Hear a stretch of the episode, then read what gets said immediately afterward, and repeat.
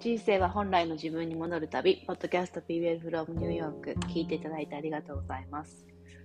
今日のテーマはですね、えニューヨークのイメージコンサルタントのエリカさんと雰囲気美人を作るために大切なことっていうテーマでお話しするんですけれども、あのですね、外見を作るために、てか外見、その人の、まあ、魅力というのが3つの構成要素でできてるということで、これエリカさんがお話してくださってるんですけど、そのうちの1つが外見で、で、2つ目が立ち振る舞いで、で、3つ目がコミュニケーションなんですって。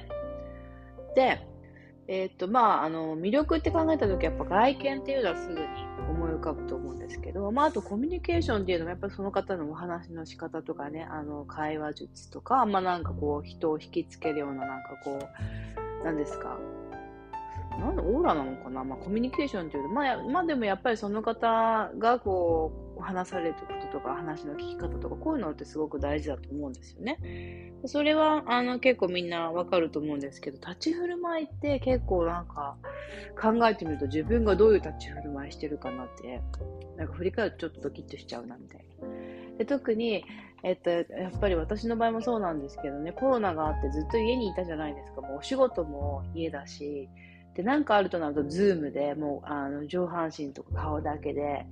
えっ、と、お話ししてるし、で、なんかこう、全身をこう整えて、人に会うっていう機会もすごく減っちゃってましたし、で、私も特にですね、そのコロナの少し前に息子出産したんで、そこからずっと家で、なんか育児しながらズームやってみたいな感じだったので、立ち振る舞いとか、すごく意識を忘れてたなっていう感じで、このエリカさんの話聞いてドキッとしちゃったんですけど、でも、エリカさんがおっしゃるには、やっぱこの雰囲気は美人、本当にそう外見が美人かどうかっていうよりもね、やっぱり、あのー特に年齢重ねてくると、やっぱその人が醸し出す雰囲気ってすごく大事だと思うんですけど、この雰囲気美人を作るために大事なのが、その人の立ち振る舞いだっていうお話をされてて、これはちょっとですね、私ももすごく学ぶところがたくさんあるなっていうことで、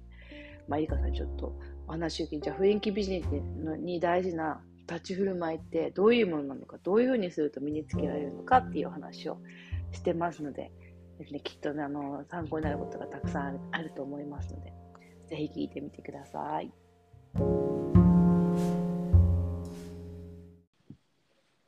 人生は本来の自分に戻る旅、ポッドキャスト b w e l from ニューヨーク。今日はニューヨークのイメージコンサルタントのエリカさんをお迎えしてお話しします。エリカさんよろしくお願いします。よろしくお願いします。今日のテーマはですね、雰囲気美人を作るにはなんですけど、エリカさんの雰囲気美人っていうのはどういうイメージなんでしょ私はもうとにかく所作が美しい方が美人だと思います。外見よりもううん。所作が美しい人、立ち居振る舞いが美しい方。に所作が憧れます。ああ、それちょっとドキッとしますね。自分の所作あんまり考えたことなかった。でもイメージコンサルタントってそういうのももう勉強するんですよね。所作とかね。マナー。そうです。あの、うんうんイメージコンサルタントっていうのは、うん。えー外見、うんえー立ち居振る舞いなどの所作で、えっとうんコミュニケーション、会話術の3本柱なので、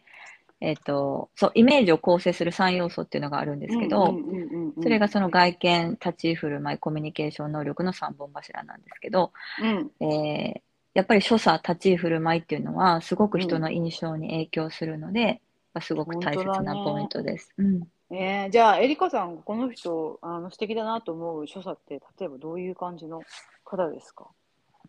私はですね、うん。えーあの、ゆっくりとした動作の方うん、が優雅だなと思って、うん。上品で素敵だなっていうふうに感じます。例えば、うん。えっと、一番代表的なのが、うん。日本だとまあお醤油とおしゅお醤油で例えられるんですけど、食事中にお醤油取ってって言われて、うん。お醤油を、えっとどのように渡すかっていういうのがあるんですよ。なんか実験が。うん。でうんうんうんえー普通にその食卓に置いてある醤油の瓶をどのように渡すかによって、その人のエレガントレベルが測れるんですね。ドキ。うん。さとみさんどうやって置いてますか？えー、どうやって置くか？渡すか、うん。渡すか相手に。もううちはこうちっちゃいのに入れ替えてるから、はい。それ持って渡すかな。あ、じゃあ片手でポンと。両手で、それ、家でやるときは両手では絶対やってないと思います。さん、今もう最初のアクションが片手だったんで、もう多分片手で片手で。絶対やって子供に、はいっつってますね。で、えっと、しょうんテーブルに置きますか？それとも本人の手に渡しますか、あー家だったらでも本人に渡してると思いますね。本人じゃあ、あの手と手を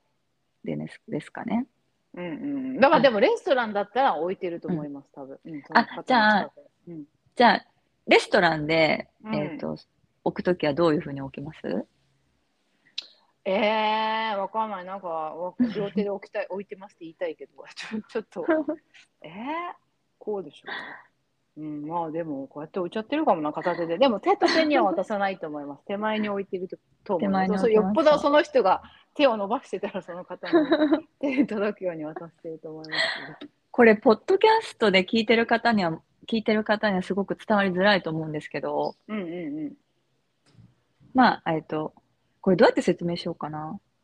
要は、醤油の食卓の、醤油の瓶が、うん瓶をテーブルに置くのが一番エレガントなんですけど、そのうん置き方なんですけど、うんうん置くときに、こう、うん。こういうふうに音をさせちゃいけないんですね。あそれは意識するな、さすがに。はいうんうんで、えっと、まあ、片手でも全然いいんですけど、置くときにうん。うん。小指とかでその音を吸収しながら置く、ああ、なるほど。はいはい。はい。うんでうん。あの、差し上げる。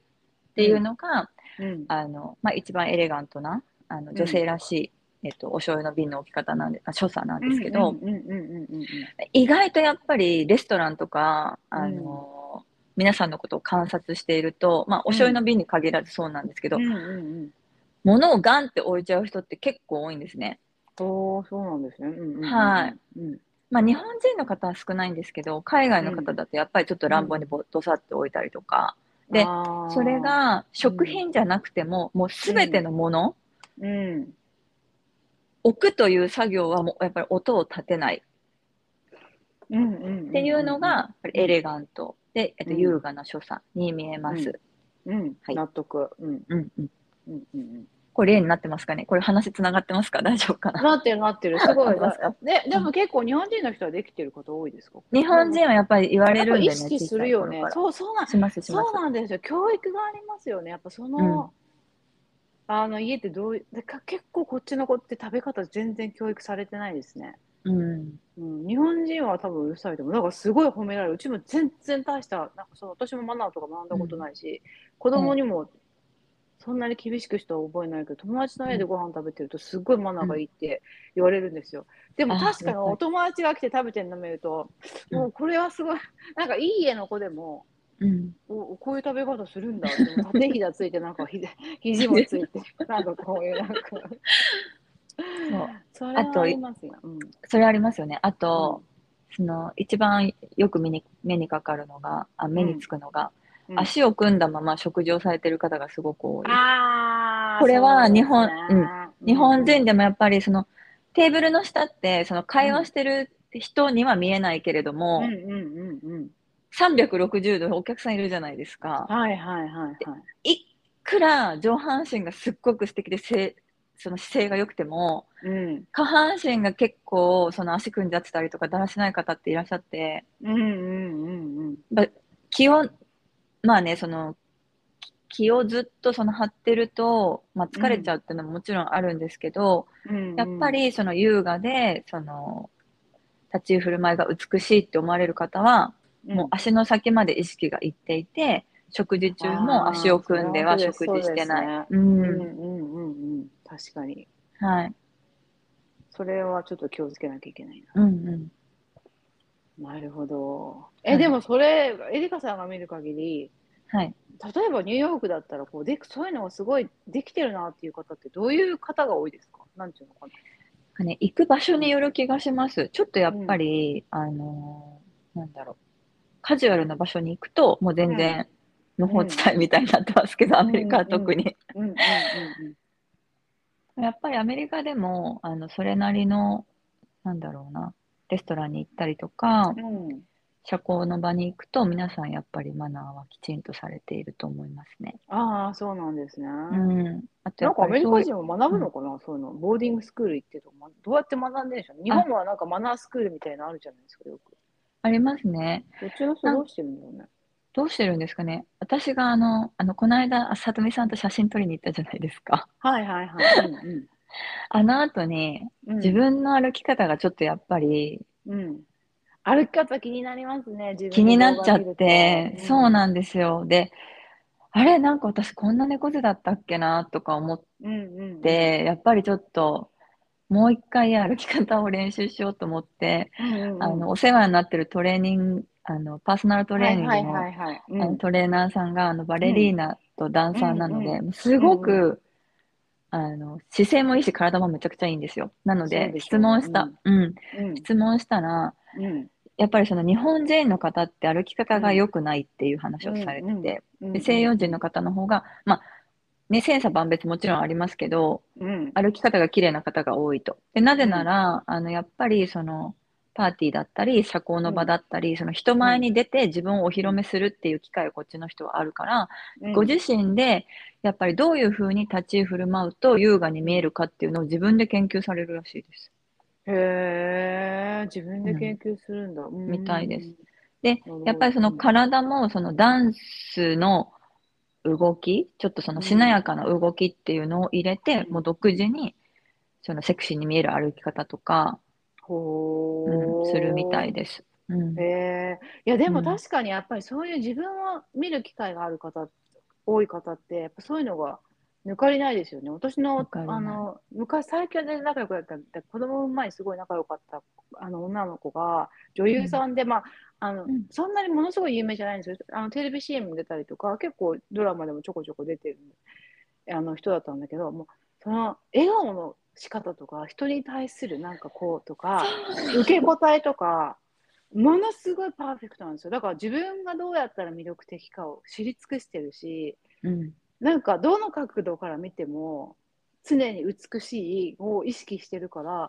私こやっぱすごいなとは思いました、それを見て。そのプロフェッショナルであの見られることを意識してる人とそうでない人の違いが、もうすごすぎる。この違う、全然。いや、本当に意識、うん、意識が違いますよね。そういう方たちって。うんうんうんうんうんまあそうか、じゃあやっぱり意識の賜物ってことですね。自分がはい。それを、うん、まあそれあるよね。だから私たちもやっぱ動画見てさ、ここれまずいってなるわけじゃん。やっぱ見ないと、見ないことには気がつかないですよね。そうなんですよ。で、しかも私、うんイメージコンサルタントだから、そんな歩き方とか結構気をつけてる方だと思ってたんですけど、それでもなんか、あ、本当気を抜いてこんなブランクがあっちゃいけないって本当に思わされて、うん。やっぱり客観的に、あの、自分を見るってすごく大切だなっていやー、エリカさん、私ね、老けるかどうかでね、本当そこが大きいと思います。あの、あうんいや見てても、うん私なんかほら、1年に1回とか、今回は3年に1回だったけども、お友達と会ったりするじゃないですか。うんうんで、やっぱりそのファッション業界だったりとか、その PR だったりとか、やっぱこう人とふに見られるみたいな仕事をしてる人って、やっぱり変化が少ないんですよね。で、やっぱりもうもうなんかこう、反強制的じゃないけど、そういう場に行って自分は常にやっぱりやってなきゃいけないじゃないですか。うんやる人とやってない人って10年、20年でこんなに違うんだなっていうのはもう正直思います。いや、本当にそうです、そうです。その、あの、この間ちょっとお話ししましたけど、その、うん、心が変わればっていう話、ちょっと今読みます、読んでください。松井秀喜選手の名言ですよね。名言で、で、もともと、あの、ウィリアム・ジェームスっていう、うんあの、心理学者、哲学者の言葉らしいんですけど、うんうん私の好きな言葉に、心が変われば行動が変わる。うん行動が変われば習慣が変わる。うん習慣が変われば人格が変わる。人格が変われば運命が変わるっていう言葉があるんですけど、うん本当に日々の意識の積み重ねが、うんあの、大切で、うん歩き方なんてもうその最たることでですね、うんこういうふうに綺麗に歩こうって言って、その最初に意識をしないと歩き方な、歩き方なんてもう全然皆さん考えたことないと思うんですよ。生まれてみんな自然に歩き出して、多分その、うんうんうん。生ま生まれて歩き出したまんまの歩き方を多分みんなしてるから、うん歩うん。歩き方について多分考えたことがない方の方がほとんどだと思うんですよ。うんうん。で、それが、じゃあ、美しい歩き方ってどういうものなんだろうって自分の中の意識が変われば、うん。いもうその瞬間から一歩踏み出すごとに、あれ、うん。これはどういうふうに歩いたらいいんだろうって言って行動が変わりますよね、まず。うん歩き方の行動が。うんでそうするとうん、じゃあ、あ、じゃあこういうふうに歩けばいいんだなって思うと、それが習慣化していって、コンスタントに道を歩いていても、うん。えー階段を降りようとしても、もうどんな時でも、えーその美しい書写がまずできると。そうすると、習慣になって、えっ、と、それが定着してくると、じゃあ、道行く人に、あ、なんかあの人歩き方素敵だなって思われる。うんうん。とすると、あ、なんかうん。歩き方が素敵な人っていう、まあ、人格が変わりますよね。今までは、うんうん特にその歩き方が素敵な人っていうカテゴリーはななりませんでしたけど、はい歩き方が素敵な人っていう、まあ、人格に変わる。まあ、人から見てですけうん。ど。で、そうすると、うん。人格が変わると、じゃあもしかしたら、ねえねえ、あなた歩き方素敵だから、私にうんウォーキングの指導してくれませんかっていう仕事が来るかもしれない。そうなるとる、かもしれないね。うん、もう自分は最初はね、そんなウォーキングを仕事にするって思ってないかもしれませんけど、意識が変わることによって、ウォーキングっていうものが仕事に変わるかもしれない。うんでこれって、まあ、歩き方だけじゃなくて、すべてのことにおいて言えると思うので、私はこの言葉が大好きなんですよね。うん、そこさ、あのすごい私もいつも習慣めっちゃ大事で習慣やってるとやっぱ結局人生変わるとは思ってるんですけどその名言の場合、最初に心が変わるとって言ってるじゃん。はい。で私の場合は心が変わっていくのが最後、最後っていうか習慣変えることによって精神が変わっていくっていうのもあるなと思うんですよ。だから心を変えるって難しいから、だからまず、ず習慣にしちゃうっていうのもあると思うんですよね。うんうん。うんあのまず俺はだから食事も運動もそうだけどそれやってるうちに習慣やってると、まあ、いろんな奥そのエリコさんが今まさにおっしゃった流れですよ。そうすると、うんあ自分ってなんかこんなこともできるんだとか、まあ、そういうふうに心もついてくるっていう、まあそっちはねあのそういうなんだろうど心がもし今ね変わってできないっていう時もなんかこう一つでもいいから習慣にしてみると、うんうん。それでね続けてるうちにすごい今おっしゃったみたいな流れがあるっていうのはすごいあるなと思います。うんうんうんうんだから、所作もそうだよね。あの、こういうふうになりたいなうんって思ったら、それをちょっと意識し、そのエリカさんおっしゃったみたいに、歩くを、うん。その自分の意識にして、だって毎日やることだか座り姿もそうですよね。足をご飯食べないとかさ。うん。はい。うん。大事ですね、それ。大事です。でも、このコロナの2年でもううん本当にお家にいてぐうたら生活をしてしまったので、みんなそうだよね、本当に。そう、あれ、私ちゃんともっと意識してたのになっていう、このうん愕然感がまた新たな気づきになって、うん。で、これがね、自分の中でも意識が変わったので、まうたん新たな習慣になると思っています。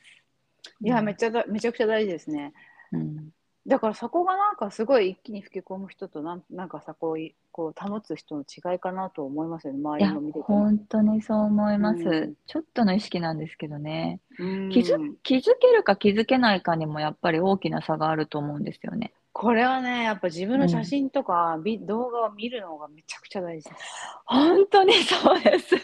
これはもう本当にあのー SNS 仕事にしてる人はもう分かると思うけど嫌だよ見なきゃだからこれをさ、あの加工のアプリで最初からよく撮っちゃうとダメなんですよ これは。まずは現実なかったことにね。うんそうそう。だから撮ってから加工するならまだあ見てうんやるじゃん。でももう今、うん撮る瞬間からなんかすごいな。あれやってたら本当現実とさ、イリュージョンの違いが分かんなくなって、でも人が見る自分は現実の自分ですからね。で自分だけが現実の自分を見てないわけだから、あの多くの人は。ね存在しない自分を作っちゃうのはちょっとやっぱり。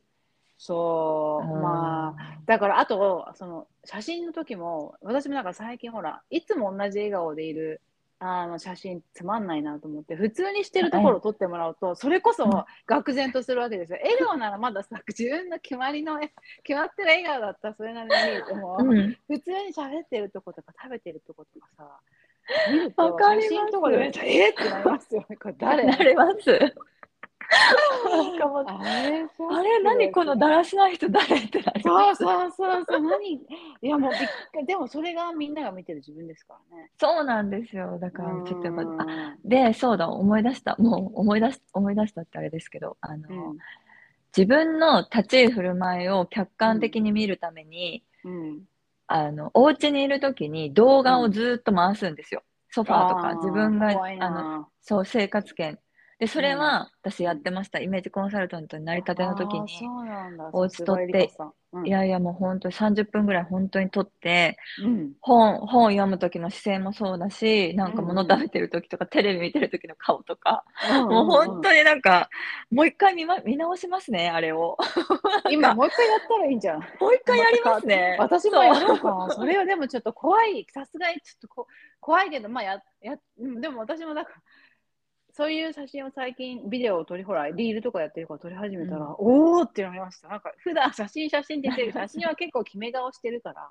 うんこれじゃない。これいつも決め顔してるわけじゃないからさ。この普段の姿がひどいなっていうの。だから、それを直した方がいいな、あります。そう。で、私は、あの、そのイメージコンサルタントの中でも、その、うんファッション業界がバックグラウンドなので、うんうんうんバックグラウンドなので、うん特にそのファッションに注力したイメージコンサルティングをしているので、はい。あの、えっと、その所作とかコミュニケーションっていうのは、あのうん必要があればすごいプロフェッショナルな方にお任せ。せすることももちろんあるんですけど、おおなるほど。うんうんうん。でもやっぱり、そのね、自分がこの仕事をしてる以上、やっぱり気を使いますよね。皆さんもやっぱり仕事とか、あの、日常生活とかでやっぱり、ね、こういうふうに見られたいとかっていうのがあると思うので、ご自身うんをあのビデオに撮られるのは本当にいいと思います。おすすめしま本当そうですね。だからす。、うん。私もその、思ったの、コロナもあったし、うん出産して、今、息子4歳なんです出産してから、まあ、家でちょっと休んで、で、コロナになって、もう自宅で仕事だったじゃないですか。で、はいせいぜいズームでしょ。で、そうすると、本当にいろんなことが、もうファッションもそうだし、なんかもう、何？その本当に立ち振る、それこそ立ち振る舞いとかも、うん。もう全部家専用みたいになっちゃって。なんかそう。もうなんかダルダルの T シャツ着て もずっとひどいすごいわ過ごす感じですよね、コロナの時なんて。でやっぱりうん。そうやって洗えばいいや的なの着てるともう食べ方とかもそんな気にしないですもんね。ままあうん。なんか飛んでも洗えばいいかみたいな。とかなんかこう動画見ながらながらだうん。食べをしてしまったりとか、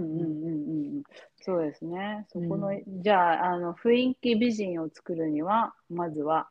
所作です。立ち居振る舞いです。所作です、ね。いくらこれは、うん、うんいくらその上品な格好をしていても、うん立ち居振る舞いとか所作がうんガサツだと、うんその洋服の効果が半減してしまいます。本当ですね。まあ、うんだから自分の所作をまず知るには、じゃあ動画家でじょ動画を回す家で動画、はい、回してみてくださ怖い。いわ怖いわ意外と皆さん猫背ですよ。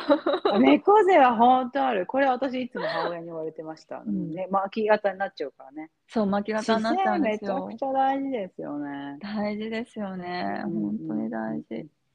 筋肉頑張ります。そうんあ筋肉ね、次のテーマで。じゃあ、みあのはい皆さんこうえしょえ、雰囲気美人を作るには所作から。えまずは自分の動画を撮ってみて、で姿勢とかね、歩き方とか食べ方とか、はい。それを気をつける。気をつける。で、それを確認して、うん。まずする。自分の現状を。はい。で、それを、じゃ自分が理想とする所作の持ち主がどういうふうに振る舞っているのかと比べる。あ、それはいいですね。それは大事です。うんはいお手本とはい。お手本と比べるというのがすごく重要です。で、そのお手本は、もう別に街中にいる人でもいいし、あの、うん自分の身近な人でもいいし、あの、まあうん、芸能人とかじ自分がお好きな方でいいので、うんその方の立ち居振る舞いをもう真似る。真似るのがもう一番の近道だと思います。ああ、でも私そう言われてみたら今パッて思い浮かない浮かないかもしれないです。エリカさんはどちなみにどなどなたを目標にされてるんですか？私はね、あのね、うんパリに行った時に、うん。レストランで一人、うん。あの、マダムが食事をされていたことがあり、はい。で、それがとっても優雅だったんです。もう、あの、本当のし白いテーブルクロスのちゃんとしたレストランで、で、その、の時は夫が、あの、食中毒になっちゃって行けなくて、私も一人だったんですよ。で、そのマダムも一人でいらっしゃっていて、へお互い一人なんですけど、女性のね。うんまあ、も向こうはもちろんちょっと年齢上ですけど。うん。でも私はまあ間が持たなくて、そわそわしちゃってて、そんな、ちゃちゃんとしたレストランで自分一人で、なんか、え、えーみたいな感じだったんですけど、うん。そのマダムはなんか一人優雅に本を読みながら、うん。もうその、なんていうんですか、時間を自分軸で流しているっていう感じだったんですよね。優雅に食べながらちょっと本読んで、うん。あれまた食べてみたいな。うん。で、私はというと、もう手持ち無沙汰になっちゃって、夫がいないし、うん。会話する相手もいないし、うんもうなんか間,、の持たせ方がわからなくて、やっぱりあの、そのマダムのパリ、パリのマダムの間の持たせ方っていうのが、あの忘れられなくて、うんあの方を選んでます。そのグラスを取る、そのうん指の所作とかも未だに忘れられなくて。もう本当に、こう、ポッドキャストでね、お見せできないのが本当に残念なんですけど。それはみんな見たいですね。まあでもそうだね、うんそういうふうにあの意識をちょっと合わせて、こういうこそうなんですの方素敵だなと思ったら目に焼き付けるっていうの、いいかもしれないいですね。いです。うんエリカさんのお話いかがでしたか？自分のね、あの姿とか立ち振る舞いを客観的にこう見てみるっていうの結構ね、やっぱり勇気がいると言いますか。ね、これ結構大変なことだと思うんですけど、やっぱこれをするかしないかで、この意識の仕方とか、その改善ね、改善そう完成度とかがやっぱり全然変わってくるんだろうなっていうのはもう私の周りでもやっぱり見られることを意識してる人っていうのはやっぱ無仕草とか立ち振る舞いとかね。あの、まあ、外見もそうですけどやっぱ美しいんですよね。これお仕事にしている人特にも顕著なんですけど女優さんとかモデルさんとか、まあ、あのダンサーの方とかもそうなんですけどニューヨークってやっぱそういう方が多いので。でそういうもう全角度から見られることを意識するっていうことがもう自然にできてる人っていうのはね本当に美しいんですよね。でこれやっぱりでも常に意識してるとやっぱそれが自然の姿になっていくのかなっていうことでまああのそういうね見られるお仕事じゃない私たちでも、まあ、意識することでだいぶ変わるんじゃないかなというのは。これはですね私最近そのエリカさんと一緒に写真撮ってね取り合いしたり動画とかも撮ったりしてるんですけどやっぱりねこう自分の姿を客観的に見て直せるとこ直すってものすごい大事なんですよね。そうしないと、まあ、みんなし見てる自分の姿は自分だけ知らないってことがよくあるので。で、まあ、その写真とか歩いてる姿っていうのは最近ね、やっぱよく動画とか撮ってるんで、ちょっと意識してるんですけど、やっぱ食事してるところとか、話してるところで、これも結構やっぱり気抜け抜けちゃってるんで、この間もお食事に行って足組んで写真撮ってもらったんですよ。その時自分が足組んでて。や、リカさんが食事の時足組んでるとやっぱり立ち振る舞いとして、ね、綺麗じゃないってお話しされてたなと思ってすごい反省したんですけど、やっぱ結構ね、足組んだりするのも癖になっちゃってるので、これはですね、本当お食事も外食もいあの本当にね、家で一人で昼とかパパって食べるのが習慣になってると、本当どういう姿で自分が食べてるのかとか何も考えずに、本当私は下手したら立ったまま食べてたりするんで、ちょっとね、ここら辺ももう一回意識していかないといけないなということで、雰囲気美人を作る立ち振る舞い、ね、ちょっと意識して、まあだから一回こういう感じの方が素敵だなっていう目標をね、具体的に持つっていうのはやっぱりいいなっていうことですよね。私もこのなんかファッションとか、その方のなんか喋り方とか、あの、そういうのが素敵だなっていう方があのいらしても、マナーでこの人が素敵だなって、あんまりこう意識して見てなかったなと思ったので、ちょっとこう意識してみようかな。でも私も一人ね、あの、エリカさんはフランスで見たマナーが素敵だったとおっしゃってたんですけど、私なんか最近ここで会ってない、アリゾナに引っ越しちゃったんで会ってないんですけど、まあ、イタリア人のお友達ですっごく前外見も素敵なんですけど、そういうマナーがすごい素敵な子もいたなと思って、まあ、お食事も、まあ、彼女もすっごい小食で少しずつ食べるんですけど、食べ方もすごく綺麗だったし、喋る時もいつもね、やっぱり笑顔で口角上げてるっていうのがやっぱすごく素敵で、喋り方もね、結構自然なとこ写真撮ってみたりしてるんですけど、やっぱね、口角が下がってると絶対綺麗に見えないんですよね。で、やっぱりこの口角上げてる喋り方のとか普段の時もこう意識してると結構こう上げることができるので、それをね、こう無意識の顔を撮ってみると、やっぱこれが下がってたりすると、やっぱすごくこう不機嫌そうに見えたりとか、まあ綺麗には見えないんですよね。だからこう、気が抜けてるとか、普段の時とか、喋ってる時も常に、ちょっとこう、笑顔を作ってるっていうのも、まあ、その私も素敵だなと思ってた彼女はそういう感じの人だった背筋がすごくピシッと伸びてた。いつも。あれはやっぱりすごいなと思いますよね。そういうのもやっぱりね、意識してできることなので、ちょっとこうですね、まあ、やってみようということで、あの、私もちょっと頑張ってみますので、皆さんもちょっと意識していただけると、